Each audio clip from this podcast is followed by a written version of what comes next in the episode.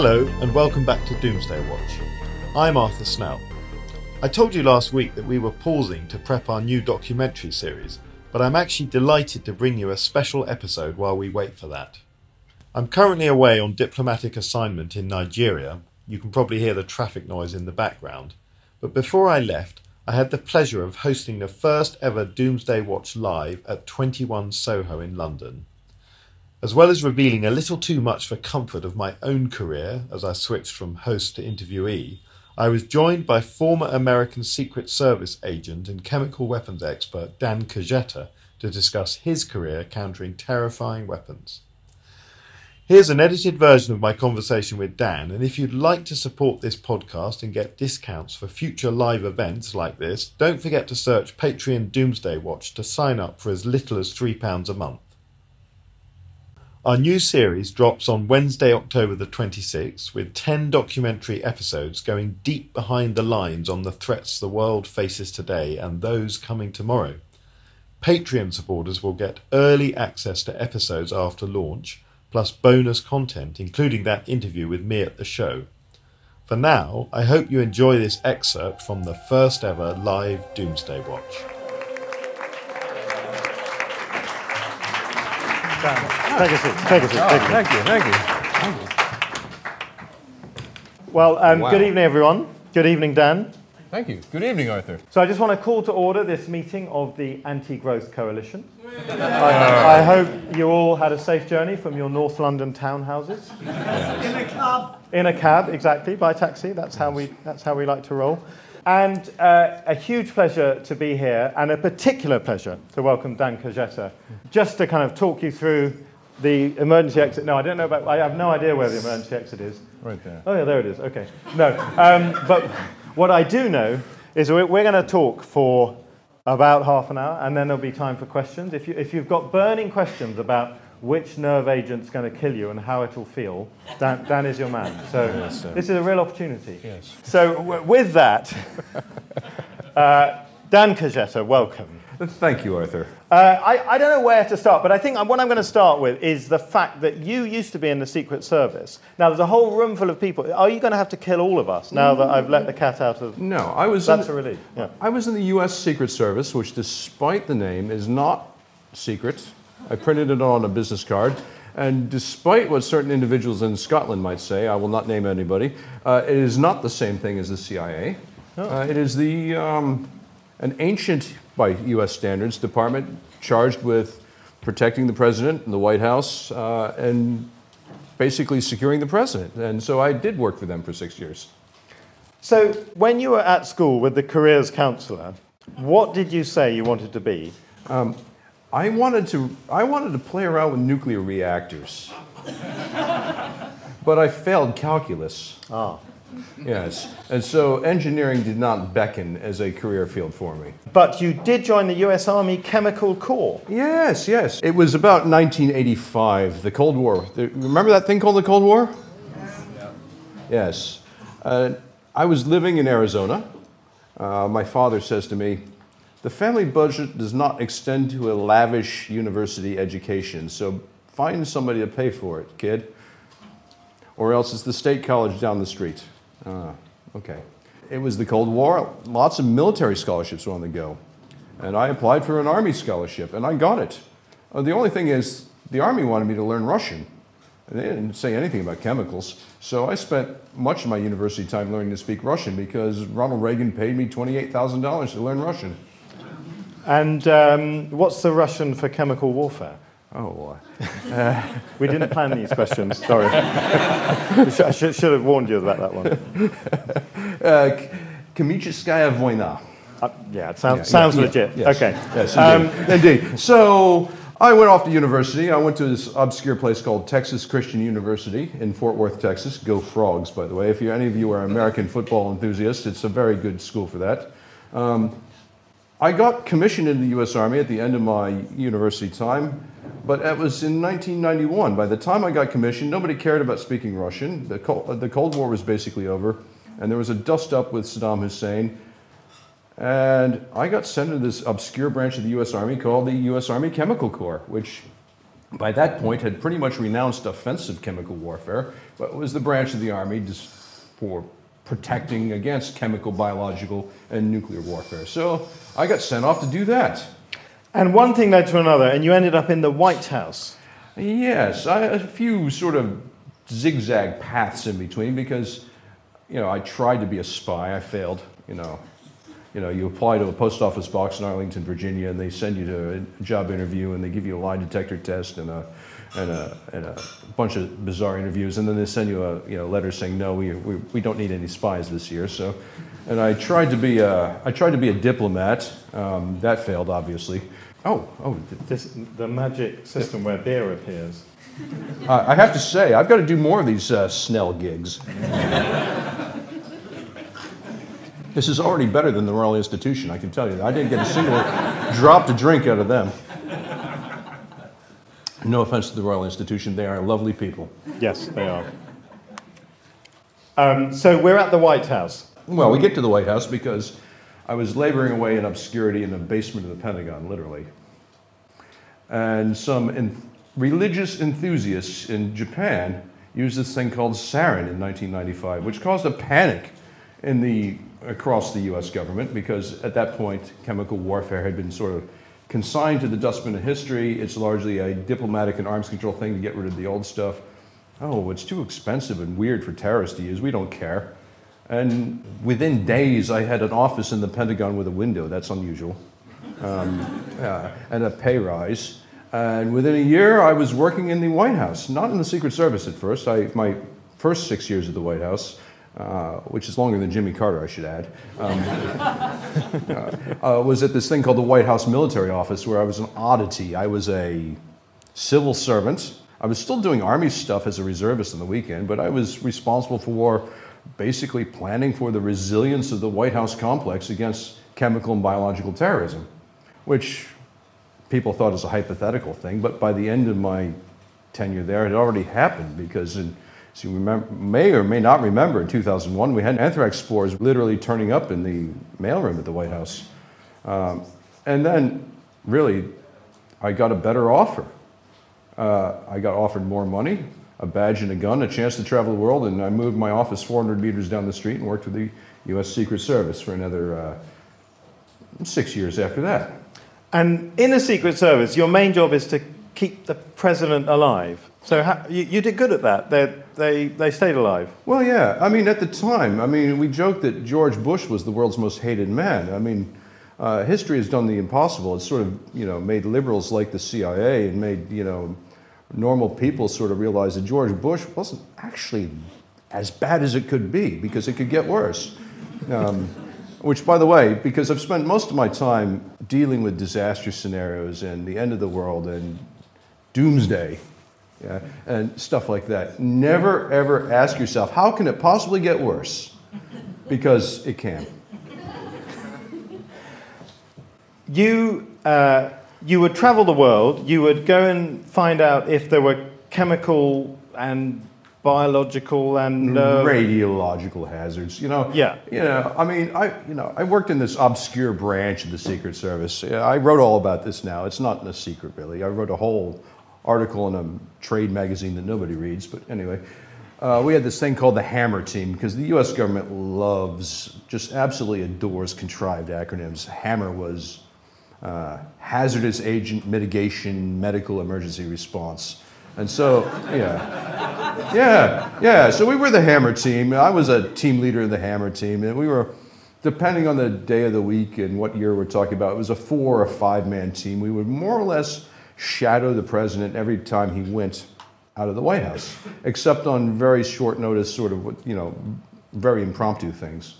And we lurk about in the back of the motorcade in a black van. That was our motto for years. We were a van away from history. Uh, you know, how dad, how exciting is the Secret Service? I don't know. It was in the van. Yeah, yeah, yeah, exactly. You know. And whenever the US president travels, they have that huge car called the Beast that always gets stuck on the, the um, sleeping policeman. Yeah, H- yeah. How do they how do they move that thing? Well, I mean, every time the president goes somewhere, it generates this huge logistical footprint.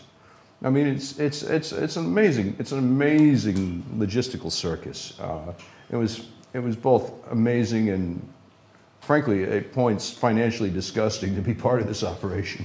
we start to think about how much this all cost. But lots of stuff leapfrogs ahead of the president all the time in large U.S. Air Force cargo planes. So when I say we, we were a van away from history, we had those four vans. We later had six vans. We had four vans. And the poor guy down at the Ford dealership had the service the van was just befuddled. You know, we'd turn up with a picture of the van at the Great Wall of China or the picture of the van at the Vatican. And that van right there, you can see from the number plates on it, you know. yeah. And, yeah, so we, we, I have a lot of frequent flyer miles on the world's worst airline, which is the U.S. Air Force. Um, back to the scary weapons. How scared should we be? Uh, chemical. All right. I've been I've been dealing with like what they used to call it bugs and gas uh, in the in the U.S. Army. Uh, chemical and biological weapons. You know, I spent the first half of a 30-year career trying to basically be relevant and get other people to care about it. And you fall prey to the whole sort of panic mongering. The sky is falling, sky. This is really bad stuff. It's dangerous. It's dangerous. It's dangerous. Oh my God, you know, the bad guys use this. We're all going to die. And you sort of, when you're a keen guy in your 20s and 30s, you know, you try to do that as a way to be relevant because you actually believe in the stuff you've been trained in and all that. But you start to develop a, a broader historical perspective and like, wait a second. You know, if we're talking about actual methods of warfare, we don't have much experience with chemical warfare. Uh, you know, yeah, there's people in the audience who probably have a grandfather or great grandfather who probably got sick from it in the First World War. But, every, but I guarantee you, 10 or 15 times as many of you have a grandfather or a great grandfather or somebody who died from something much more conventional. Uh, uh, the reason why uh, we don't really have chemical warfare or biological warfare that often in a society, in a world full of warfare, is these things are actually kind of overrated because they rely on a lot of variables. And we have this whole arc of military technology that tries to process the random variables and unpredictability out of things. We got precision weapons, and we got an entire command and control and intelligence, you know, infrastructure designed to target, you know, precise weapons and to make lethality predictable. Something that literally kills somebody on one day but not the other because the air temperature is different and the wind is blowing in a different direction. Honestly, the, the very, very boring people who run armies, no offense to staff officers in the army, uh, I was one once, uh, you know, I, they want predictability. Uh, you know, something that's good on five or ten percent of the calendar is not a sort of thing you want to spend a lot of money on in building a modern army. Now, that is different. Necess- that's necessarily a different scenario than, say, uh, killing your political opponents, because when you're talking about that, I mean, really, we're not talking about chemical warfare. We're talking about poisoning as a method of political violence, which is a much, much, much older thing. It goes all the way back to the ancient pharaohs. There are, you know, there are because I, I, not to name drop, I did verify this with Neil MacGregor. Uh, there are papyruses, uh, you know, and stuff in the British Museum that refer to poisons and poisonings of political opponents and supposed remedies of poisons. You know.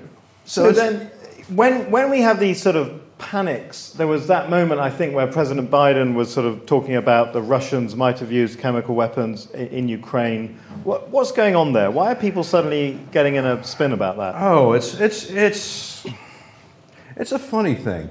I think there when you talk about something like the Ukraine conflict, uh, and it's it's different than a lot of other conflicts in the past. It's amplified because it is more visible to everybody than anything else we've ever seen. It's more visible all the time to everybody because I mean, not that things like the Syria war. The Syria war has we don't talk about it anymore, but it's happening and it's highly visible. But you have to make a little bit of an effort to find it. Uh, you're confronted by the people are confronted by the day-to-day reality of the, the uh, this Russia-Ukraine conflict, uh, and there are people who are basically voyeuristic about this. They get bored of seeing bombs and rockets. They want to see something different. Maybe not consciously. I think there's an element of voyeurism because uh, for, for, for those of you who follow me on Twitter, by the way, I apologize for the absolute train wreck that my Twitter feed is. But since February and this conflict uh, arose, I've been doing an awful lot of tamping down what I would describe as we found something weird and different. It's obviously a chemical weapon. Chemical warfare is obviously the next thing. And to a professional like me, it's not obviously the next thing uh, for a variety of historical reasons. I don't know if that makes any sense to you or not. But. Well, it's, is it because, as you said, for one reason, these, these weapons are actually not very good? Hmm. They don't do what, what people want them to do. Yeah. But also, actually, the, the downsides, you know, even for Vladimir Putin, are considerable. Well, well, yes. And this whole assumption, there's a, there's a sort of a Hollywood based assumption that uh, everybody still secretly has chemical and biological weapons because there's numerous plots to novels and films about a, a, leak at the chemical warfare facility or the rock stolen rockets you know or you know so there's this there's this weird assumption that actually that the great efforts that have been made by countries around the world to largely get out of this expensive and annoying business uh, those were just a sham and everybody secretly still has it. I mean i i i deal with the conspiracy theory loons on this I mean, not even daily, hourly, I'd say. it's a full-time job right there. And so there's this, there's this, there's this odd assumption that runs as a, you know, a sort of a permanent conspiracy theory, uh, you know, on the online ecosystem that, yeah, yeah, chemical warfare, biological warfare, this is really a thing. Now, I mean, I'd say the sad thing is nuclear warfare still is a thing. And, you know. We're going to come on to oh, nuclear okay, warfare. I'll say that. So I'll pack that, yeah. Yeah, yeah.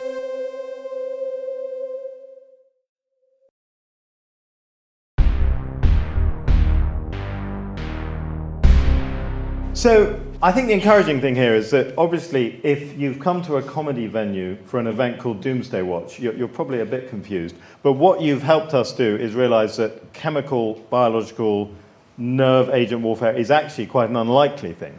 Let's come oh. to now. Okay. Russia, Ukraine.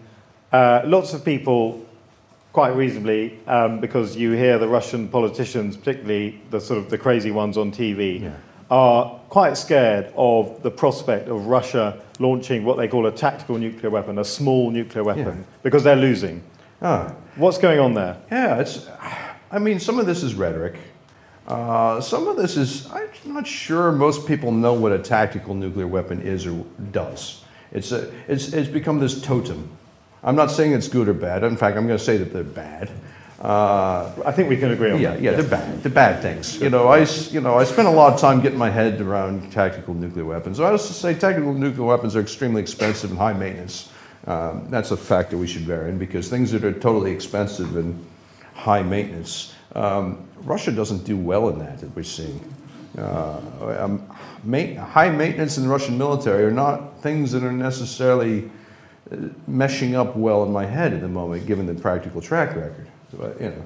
And does so that that comes to a fundamental question: Does Russia have tactical nukes that work? Well, that's a good question. Does it have? Te- does it?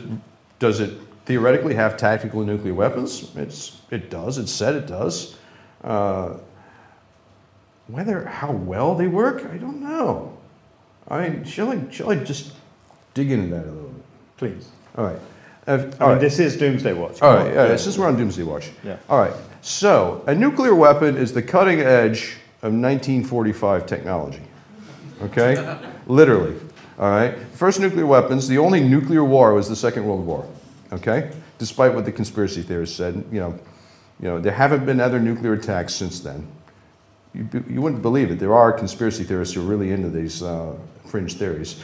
Um, but the default nuclear weapon, and there's only a couple ways you make a nuclear weapon. I'm going to say this: this is nothing you're not going to find in a couple decent textbooks online. I, you know, so I'm not giving away the deepest, darkest, restricted data, anything like that. But go on, give yeah. away some of that too. Um, They've paid a lot to be here. Yeah, if you if you if you enter into the nuclear weapon game your entry point is not a really, really small weapon that you stick in an artillery shell. It's not a really, really, really big one that you stick on the end of an ICBM and launch, you know, way up in orbit and comes screaming down at Mach 27. Your, your default entry point is something that weighs about 10,000 to 14,000 pounds. And it was very much like what got dropped on Hiroshima or Nagasaki as a certain, certain bang.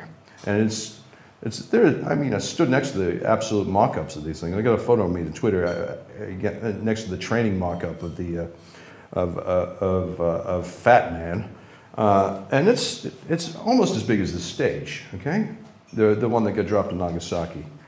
Uh, that's not something you put in the you know 152 millimeter artillery shell and fire.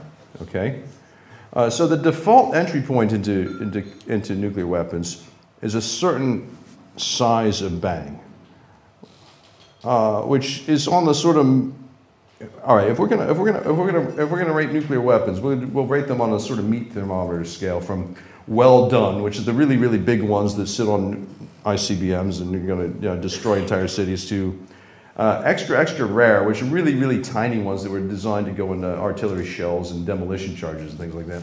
So, you know. Uh, a Hiroshima Nagasaki bomb is big and fat and is somewhere in the medium rare category. Okay? Uh, and it takes a huge amount of work to deviate from that in either direction. And it's just scientifically complicated. It is. Well, not only that, uh, the bigger or smaller you make a nuclear weapon from the default entry point, uh, the more, not only the more development work, but the more moving, well, not necessarily moving parts, uh, expendable shelf life parts, we'll put it that way, the, the, the, the stuff that goes inside a nuclear weapon. Uh, and so the bigger the smaller it is, the more often some very, very highly trained technician has to take it apart and put it back together again and replace a lot of stuff. And do we know if the Russians are doing that? I have no idea, but you know, if we're if we're at a point where there's corruption at the top, you know, in that, you know, cabinet ministers and oligarchs are somehow got billion pound bank balances in large super yachts in estates in Perugia and stuff like that, you know. And there's corruption at the bottom where 19 year old kids are literally selling their rifles. It stands to reason that there's corruption and inefficiency and everything in between. So it's a natural question to me whether the guy whose job it is to use a bunch of expensive tools to drive out to a depot in the middle of nowhere uh, every three months and take apart and put it back together a particular nuclear weapon, whether the supply chain actually exists for that, whether his tools exist for that, whether he exists for that, or he just exists on a spreadsheet and somebody's trousering the money. I think we can call that a positive story. Yeah, yeah. I mean, there, you know, you know, corruption is good when it's the other guy that you're trying to defeat in warfare. Uh, you know, um, that may or may not be a Ho Chi Minh quote, uh, because frankly, the, the North Vietnamese won the Vietnam War because the South Vietnam was corrupt, and there was corruption from the top to the bottom. It was a bit like this: why, why did the South Vietnamese army collapse in 1975, despite the fact that the U.S. spent you know, a decade and squillions of uh, dollars in treasure and thousands of advisors and, you know, basically love bombing that regime with money. Uh, literally, you know, love bombing it with bombs. I mean, uh, because there was corruption at every single level, from the president to the generals to all the way down to the 17-year-old guy who got drafted out of his village, you know, who didn't have any money and because somebody trousered his um, his salary. So he sells his hand grenades and he sells his hand grenades to the other guy who is going to use the hand grenades to defeat the government. So corruption corruption is endemic in some societies. We, we don't have rule of law, uh, but on the other hand, you also have things worth stealing uh, and a society that has pivoted to craven materialism, it's just going to breed corruption. So I'm thinking, I think we're seeing that. You know, we're seeing a, you know, we're seeing this, what was always a minority opinion in defense circles, but not a totally ignored minority opinion. The, the whole idea that really the Red Army, the Soviet Army, now the Russian Army, are they, are they actually any good against anybody with guns? Or is it the historical model that these large conscript armies are basically tools of coercion for internal security purposes? On that point, uh, looking at the time, uh, we've got a few minutes for questions before we break. So I don't know if um, oh, the, the, the, two hands went up right, yeah. and then another hand there. Okay, so all right, yes, sir. Yes. Okay, so you say that chemical and nuclear weapons would be tactically useless in from a military strategic standpoint, but you also say that they terrify and that we have put them on this pedestal of mm. horror. Mm. there are reasons to use it to influence public opinion, to Yeah. try to get Ukraine to capitulate in one way or another. Yeah. Would you think that it's possible that chemical or nuclear weapons could be used on some scale? And this is going to sound like a cowardly answer. It's possible, uh, but I also think that that sort of calculus backfires, uh, particularly when we're seeing a situation where there is a fundamental miscalculation from the beginning of this conflict, because the idea was, again, you know, Putin, I think, clearly thought that uh, Kiev and the and the Ukrainian government was South Vietnam in 1975. They're all a bunch of corrupt guys. They're going to get in the first helicopter off to the U.S. It's all going to collapse like a house of cards, if not in three days, at least in 30. Uh, so there's a lot of fundamental miscalculations, and one of the miscalculations is uh, a clear-cut will to fight. So this sort of thing may only backfire. It may reinforce the will to fight. You know, it takes what is already existential con- know, conflict and possibly in people's minds makes it even more so. Uh, so, you know, I, I, don't, I, I don't know what to, what to, what sort of, you know, ketchup or mustard to put on that otherwise sort of crappy sandwich there, but it, it's possible. Uh, it's, we, we start getting to you know, Putin's psyche, and you know, I'm a, I'm a chemical weapon guy. I'm not a, I'm not a psychiatrist, so I don't know about that. Sir. Um, but yeah, when there's Leo, um, Yeah. my, uh, my friend Alex, um, the two of us grew up in Moscow as children. Um, we're both English, but grew up, but, but grew up in Moscow. How have relations with Russia and the West deteriorated to such an extent in the last 10 years that we've gone from a point of relative amicability to a point now where we're talking about nuclear and chemical war? Yeah, that's, a, that's an interesting question because I, I actually, when I was a graduate student in uh, the early 1990s, working on a master's degree uh, in international affairs, doing Army Reserve stuff at the weekends and all that, but I took a leave of absence and I actually worked in Moscow for six months during the Yeltsin years. And I, I really see. Uh, I mean, the 1990s in Moscow were like the Wild West. Anything was possible, both good and bad. And, you know, people were poor, but there was a sense of optimism. And there was a sense that people could, you know, make their lives better. And there's a sense that, you know, yeah, I mean, it, this, is, this is a country that, you know, had a rough deal because of the Soviet Union and all that. But, you know, there was, there was this optimism that things were going to get better. And a weird thing happened. Uh, yes, people's lives did get better, but people's lives got better based on a perverse, weird trickle down of the fact that, yeah, it's a world of opportunity, but it was also because it was the Wild West, there wasn't much rule of law. So the people who got insanely wealthy were largely people who were exploiting others. Okay? Uh, and then comes this guy, Putin, who you know, seems to not, on the face of it, care about material wealth, but he, he, he found a way to exploit this system, uh, you know, and, you know, get himself in charge. Uh, and make a weird deal, which is, all right, stay out of politics, make all the money you want, and we will, you know, we'll more or less pay off this burgeoning middle class with a better, a better, you know, lifestyle. And that seems to be the weird deal that happened. And it didn't happen all at once. It happened like slowly over, you know, 15, 20 years, like sort of boiling the lobster slowly. So we're at the point where the lobster's fully cooked. And nobody can remember when, you know, the lobster jumped in the pot, but, you know, uh, it just happened a little bit incrementally. And I think it's an object lesson for, you know, uh, in a lot of ways. And I think historians are going to be grappling with this for, you know, you know, centuries. And I mean, I've got a vested interest in this myself. I mean, my, my surname is not exactly Anglo-Saxon. I'm, I'm half Lithuanian. You know, I, you know, I come out of Baltic roots. You know, I come from a an entire family tree of people who are, uh, to put it, uh, put it bluntly, are not just suspicious of Russians, but, you know, actively fearful uh, for, for good historical reasons. Uh, and, you know, and there's a lot of people running around now saying, Hey, yeah, there's a whole periphery of, you know, starting in Finland, going all the way down to Moldova and uh, down into the Caucasus. So people are saying, hey, we, we, we know this, we know how this story goes. We've seen this before. You spent 20 years not listening to us when we were saying, hey, look, this is not good. This is, you know, this is bad.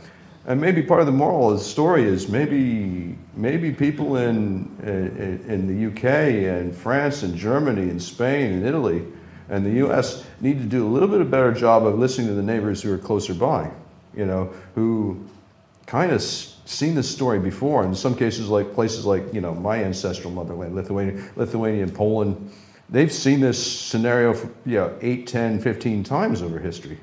You know, and it's, it's a little bit tiresome to still have to deal with that in this modern era when we're supposed to all be getting along better. I want to thank Dan. Okay. Fantastic uh, insights. And uh, please, all enjoy the interval. Brilliant. Thank you.